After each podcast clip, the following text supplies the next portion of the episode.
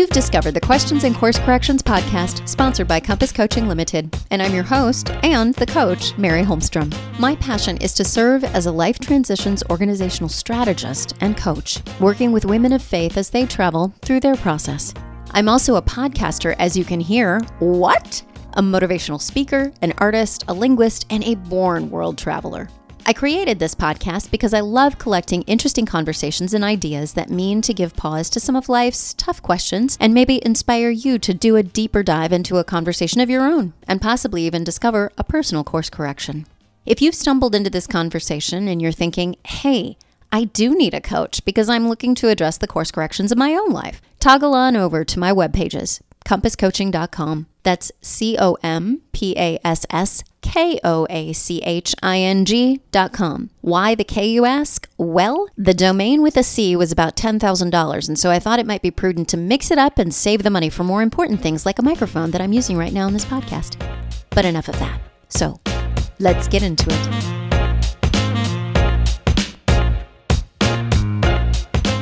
Hey everyone.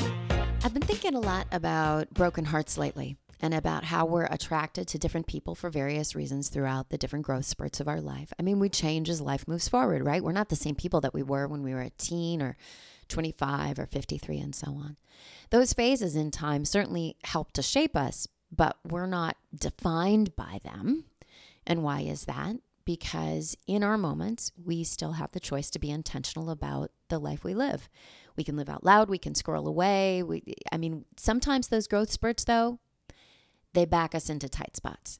So I'm sure that many of you can relate in part to the story that I'm about to relay. My one of my tight spots was with the uh, the high school quarterback. Except I wasn't in high school; I was in my early 30s. So the proverbial high school quarterback, let's call him. And I look back on that time now and knowing that a lot of the choices that I made were fallout from 9 11 trauma I hadn't dealt with, frustrations with the trajectory of my career, many other things, of course. But I think the main reason I ran straight into that disaster with a side of fries was because I was so frustrated by God's timing in my desire to be married and have children. So I decided to let this thing happen because this person came calling hard and he said all the right things, mostly. And he was driven. I mean, I loved how he pursued me. I'm an opinionated self starter with drive and passion, and he was not afraid of that. But I see now how his security was based on his bank account and how much he thought that he could control events with that, and the emotional manipulation he exerted that he'd learned from his father, which eventually played a major role in our relationship, but by the end looked and felt more like emotional abuse and a lot of gaslighting. Over the course of the of our time together, those bits of me that were so full of that initial passion and my strong opinions shrunk more and more each day that we were together. I dumbed myself down for him, even my vocabulary. I mean, I was trying to be what I thought he needed. I saw him as this deeply wounded bird, and I thought, I can save him. I can show him what true unconditional love is. That's why we'd cross paths, right? Or so I tried to convince myself at the time. I know, cliche city. My hindsight tells me now, though, I was in part angry. I was experiencing the fear of missing out, FOMO, as the kids call it these days. And as I saw each friend and colleague, what have you, get married and begin a family, I knew.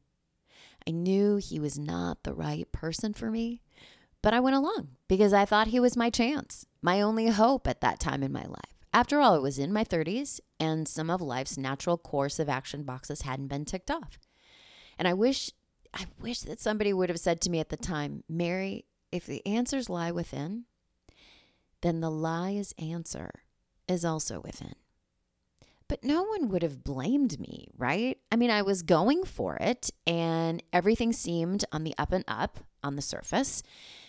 And God hadn't delivered the desire of my heart. And I was basically constructing the future that I thought I wanted maybe it was just too small of a thing for him to pay attention to or even care or whatever I thought at the time. Those are schoolgirl whinings. And I certainly wasn't as spiritually mature as I thought I was, yet spiritually discerning enough to know deep, deep down that this was the wrong person for me. But by that point, I was too embarrassed and far along in the process to admit my poor judgment and too rebellious to backpedal at that point. I just thought, you know, everything will work itself out the way it's supposed to. Well, it did. And guess what happened? You're right. I ended up dumping him, and it only took me five short years to get there. Now, I'm leaving out a lot of the details, obviously, but honestly, the pressure of this guy's non committal, arrogant insecurity and indecision was the straw for me. And I'd finally worked up the irrepressible strength to end this relationship. I mean, he was getting his cake and eating it too. And worst of all, he had no idea how great he had it. But I was done. Yay! Right? No. I was so low for weeks, months. But I was the one who broke up with him. So I should feel happy, relieved. I should feel free, right? I was heartbroken. But now I know it wasn't about him. I was heartbroken about myself and the reckless judgment that I'd made because of the fear I'd built up around that part of my life. I was embarrassed about making and sticking to a foolish choice and path for myself that I knew would be a disaster. It felt at the time like a trip on the Titanic. There was a lot to sink, and I was in denial about the leak in the hull. Regardless, breaking up with him was the right decision for my future, for my life, and hopefully for him as well. I mean, I send him only light and love and wish him happiness in life. And in all fairness, I did play a part in the demise of our time together, and I fully own that. But in the beginning of those dark days, I was moving from moment to moment, functioning at work, and then retiring each evening with a little bottle of red wine and a pack of cigarettes. And for the record, I don't smoke anymore, but I do miss it. Am I allowed to admit that? But it's no good for your health, so don't do it, kids. Back away from the bodega. Anyway, this went on for weeks, and then something happened. I was watching TV, flipping around the channels when that kind of thing still existed, and bumped into the movie Big Daddy with Adam Sandler. I love that movie. I don't remember the scene, but I smiled and uttered what was arguably a form of laughter. And I'd realized that it was the first time in weeks that I'd actually laughed or even cracked a genuine smile. And it was because I'd gotten out of my head, right, for that moment. But then I suddenly remembered reality and immediately shrunk back down because the movie was almost over. And it compounded the fact that the one good thing that had jarred me from my zombiness in weeks was ending.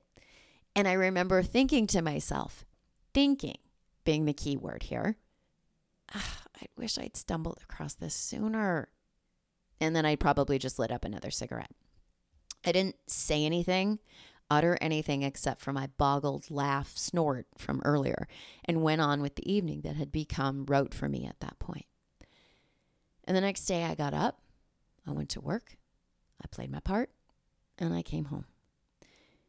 And when I opened the door of my apartment building, my eye immediately caught something on the foyer table stand, and there, sitting on the table, was the movie Big Daddy. And I immediately began to cry, and the emotion I felt in that moment was so palpable because I knew, beyond a shadow of a doubt, in that moment, that the Lord had heard my thoughts the night earlier. He'd understood my pain and had been saving every one of my tears. He'd never taken his eye off of me. And I knew that he didn't judge me for the decisions that I'd been beating myself up over. Moreover, I knew that was evidence of how intimately he knew me. He was Big Daddy. He is Big Daddy. And he would take care of it all my past, my present, my future. I don't know how that film came to physically come to pass in that hallway, but I know that Big Daddy made it happen. This is how the Lord feels about us. He knows us in every detail of our life, every minute, indescribable nothingness in our eyes. He cares. He knew my struggles and why I'd made the decisions I'd made better than I knew myself. He knew how I needed to come out of the other end as well because he knew I needed to laugh. Now, this isn't a cautionary tale unless it resonates with you in particular, I guess. This isn't a woe is me attempt to justify my choices. This is a story about how I discovered how personal and awesome God is. How deeply He cared for me, even in the most innocuous of situations, when I just stumbled across something to laugh at and experience a bit of desperate joy, and that those would be the next steps to my healing in those moments. And He's continuing to bless me and grow me and forgive me and teach me, challenge me, even test me. I'm older now and a little wiser, I hope, at this point, but I can honestly look back on those quote unquote wasted years, what I thought they were for a really long time, and know that the Lord was with me the whole time, protecting me, sometimes from myself, and nudging me back to Him and His plan for my life. Big Daddy's plan. His adventures are far more exciting and unpredictable, I can assure you. But had I forced that course, my merry plans, it would have created a life of deep heartache for myself and others versus just a momentary heartbreak. Those years weren't wasted. I would have preferred to have avoided them, but they've been some of the key building blocks that have helped me find my true north. So I'm grateful now when I reflect on those so called mistakes because there really are no mistakes. If we qualify our decisions by judging ourselves, we stay in a loop, or worse, we freeze. Now that's a mistake. But if we see our decisions through the lens of discernment, we can use our heartaches for loving and for better choices, being intentional, being ourselves more fully, sharing from vulnerable places that may even help others be themselves more authentically and honestly so they ask themselves the tough heartbreak questions and maybe avoid a heartache life as they pursue their own true north. And by the way, heartbreak doesn't mean you're broken. It just means you got more pieces to work with now. And Big Daddy is the master mosaic artist who knows those pieces, cares more than you know about those pieces, and is closer than your own breath if you're ready to give him all the bits of those sharp edges.